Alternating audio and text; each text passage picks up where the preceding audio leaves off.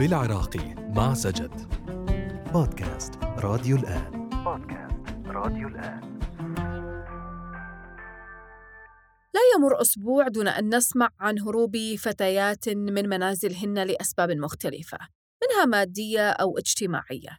لكن السبب الأكثر شيوعاً هو التعنيف الأسري والتحرش الجنسي من قبل أحد أفراد الأسرة.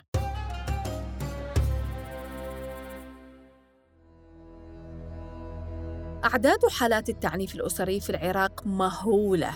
فمثلاً سجلت وزارة الداخلية 17 ألف حالة تعنيف أسري للعام 2017 وسجلت الوزارة 15 ألف حالة للعام 2020 و14 ألف حالة للعام 2021 طبعا الأرقام الحقيقية أكثر من المسجلة لدى وزارة الداخلية لأن أغلبية النساء المعنفات يرفضن تقديم الشكاوى لدى مراكز الشرطة بسبب الضغوط العائلية والعشائرية بحسب تصريحات لناشطات في مجال حقوق الإنسان في العراق. أغلب الفتيات يهربن من هذا الجحيم، لكن إلى المجهول، الذي ربما يكون أكثر جحيماً من وضعهن السابق. لكن هل علينا أن نلوم الفتاة التي تهرب أم محاسبة من أوصلها لاتخاذ هذا القرار؟ فمثلا قبل أيام انتشرت قصة عن سيدة عراقية قتلت زوجها وأحرقت جثته ودفنتها بسبب تعاطيه المخدرات وقيامه باغتصاب ابنته. تحدثت مصادر أمنية عن تفاصيل القصة وقالت: إن الزوجة قامت بقتل زوجها بمساعدة ابنتها وإحراق جثته بسبب تعاطيه حبوب الكريستال وقيامه باغتصاب ابنته عدة مرات مشيرة إلى أن الزوجة دفنت ما تبقى من جثة زوجها في إحدى المناطق الواقعة بين محافظتي النجف وكربلاء.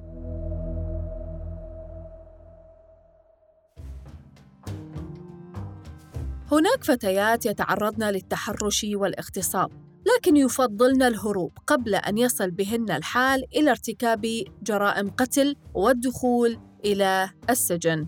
لكن ما الذي ينتظر الفتيات بعد الهروب؟ بعض الفتيات نجحن في تأسيس حياة جديدة والحصول على فرصة عمل جيدة وحياة كريمة.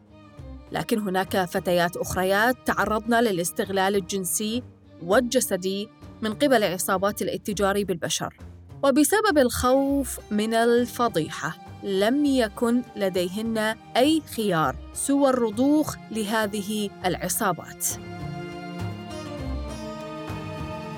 لكن هناك مشكلة أخرى تعاني منها بعض الفتيات الهاربات، وهي أن الشرطة المجتمعية عندما تصلها بلاغات عن أسماء فتيات هربن من منازلهن وتنجح في العثور عليهن، تقوم بإرجاعهن إلى منازلهن وتقول الشرطة المجتمعية إنها تأخذ تعهدات من عوائلهن بعدم التعرض لهن بالتعنيف أو التعذيب من جديد.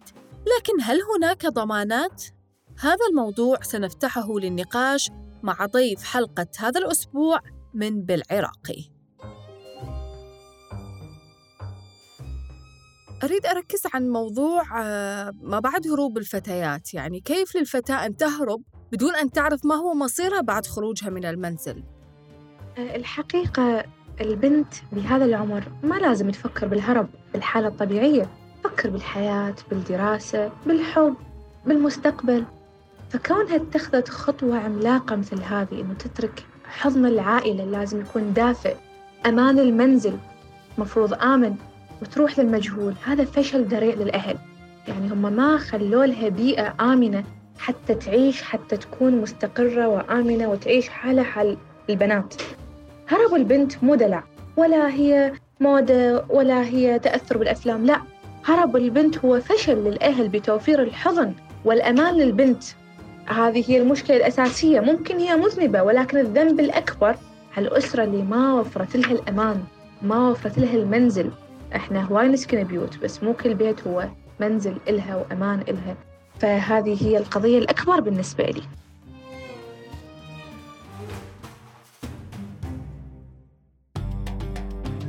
دوافع الهروب معروفة أما بسبب التعنيف، التحرش أو الاغتصاب الجنسي أو الكبت الاجتماعي مثلا، لكن لماذا يتم محاسبة الفتاة على ردة فعلها وهو الهروب يعني؟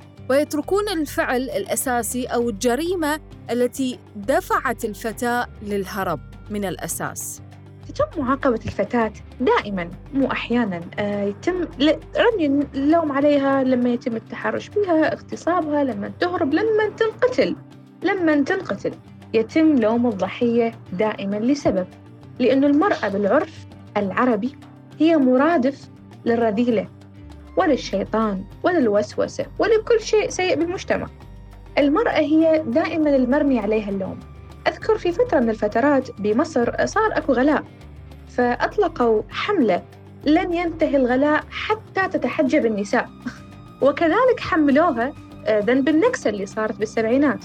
آه، خسروا وانهزموا قدام إسرائيل لأن النساء لم تكن محجبات. المرأة دائما عندهم هي الملامة وهذه ثقافة مزروعة بهم. كراهية المرأة الفكر الميسوجيني الكاره للمرأة متأصل ومتجذر بهم. لذلك صعب جدا يتعاطف وياها. جدا. طيب بخصوص الشرطة المجتمعية وجهودها تجاه هذا الموضوع الشرطة المجتمعية تعيد الفتاة الهاربة إلى منزلها الذي هربت منه يعني يعيدوها إلى نقطة البداية. لماذا؟ الشرطة المجتمعية عندنا آه، صراحة أنا كل مرة أشوف خبر آه، قامت الشرطة المجتمعية بإعادة الفتاة إلى ذويها. آه، أضحك. لسبب أضحك حزنا يعني لأنه شر البلية ما يضحك لأنه بالدول المحترمة يتم تحقيق فتح تحقيق كبير. ليش هربت؟ يتكلمون معاها. ليش هربتي شو تعرضتي له ويتم معاقبة الأهل أو أخذهم أخذها من أهلها ومنحها لأسرة ثانية. أو منحها لدار أيتام أو دار معنفات وما إلى ذلك. لكن إحنا ما عندنا هذا كله. إحنا الآلية مالتنا بدائية جدا. فعدنا اصلح خير يلا بوس عمك بوس خالك وحل الموضوع. وهذا شيء ما ينحل. ما لازم الحكومة العراقية ما لازم السياسات تكون بهذا الشكل. شكل الدواوين هذا ما ينفع بالحكومة. المفروض أنه أكو دار إيواء معنفات محترم. آه، دار آه، للأحداث.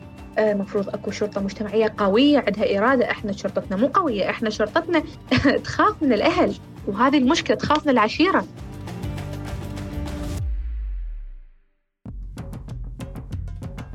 هناك من يقول بأن الشرطة المجتمعية مجبرة على إعادة الفتيات إلى بيوتهن مرة ثانية لأنه لا توجد مثلا دار مخصصة لإرسالهن إليها أو مثلا لا يوجد حل بديل لهذه المشكلة هل هذا مبرر مقنع برأيك؟ على ذكر الشرطة المجتمعية وأنه هي ترجع الأطفال لأهلهم قبل فترة وليست ببعيدة انتشرت قضية لأهل أو أب مربط بنته بسلاسل فالمنشور على صفحة الشرطة المجتمعية أنه تم الحديث مع الأب والصورة كانت مهينة. البنت لا زالت مربوطة بسلاسل والشرطة المجتمعية بالغرفة جاي تحكي ويا أهلها. آه، أنتم يعني متخيلين أنه طفلة مربطة بسلاسل بمنزل أهلها والشرطة دخلت تحكي ويا الأب قبل لا تحرر البنت تحكي سولف ويا الأبو تسولف وياه. ما تعتقله ما تسوي فعل قانوني. هذا اسمه إلزام هذا اسمه تعذيب. تأديب بغير حق أيا كانت التهمة. لكن الشرطة المجتمعية قررت وبكل ضعف وخضوع أنه تتكلم مع الأب. والبنت مربطة يمكن ذكروها بعد ساعتين فتحوا الكلب شات. الله أعلم. أه، تسليم الشرطة المجتمعية للطفلة لأهلها هو حكم بالإعدام بالنسبة لي.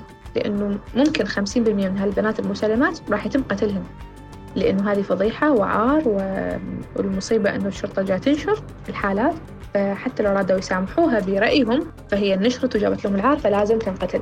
فبالنسبة لي تسليم الشرطة المجتمعية للصغيرات لأهاليهن هو حكم بالإعدام وحكم غير مؤجل لأنه ممكن تنقتل بعد ما تدخل البيت بالضبط.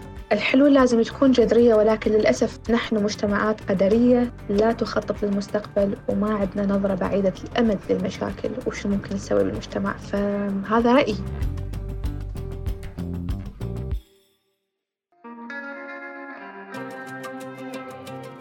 طيب بخصوص التعهدات من قبل العوائل وأهالي الفتيات هل تلتزم العوائل بالتعهدات اللي تقطعها على نفسها بعدم التعنيف؟ مثلا آه، أم على العكس سيمارسون لغة الانتقام لأن هروب الفتاة من بيت أهلها يعتبر فضيحة بالنسبة لهم. الحقيقة العوائل لن تلتزم بالتعهدات. التعهدات هاي آه، خلي عذرا يعني اللي وقعهم عليها يخلي نقعها ويشرب مايها لأنه العوائل ما تخاف. لأنه إحنا ما عندنا سلطة قانون قوية آه، وما عندنا تقدير لروح الفتاة. إحنا قانونيا نعتبر بالنسبة برأيي كوني هواي قارئة كتب قانون آه، نعد نصف مواطنات أو نحن حرم المواطن. يعني المواطنة العراقية لا تعد مواطنة عراقية بل هي حرم المواطن العراقي. مسؤولة منه إلى حق يضربها إلى حق ياخذ ورثها إلى حق يحبسها إلى حق يمنعها من الدراسة. ممكن جدا تعبر. ممكن أكو فقرات قانونية تنصفني ولكن اللي قائمين على القانون ما راح ينصفوني لأن الموضوع عندهم أمر عائلي. إحنا كل إحنا كنساء بالعراق كائن عائلي. إحنا كل إحنا شيء عائلي. آه ما ممكن إنه يتم التعاطف ويانا. الا بحالات نادرة جدا.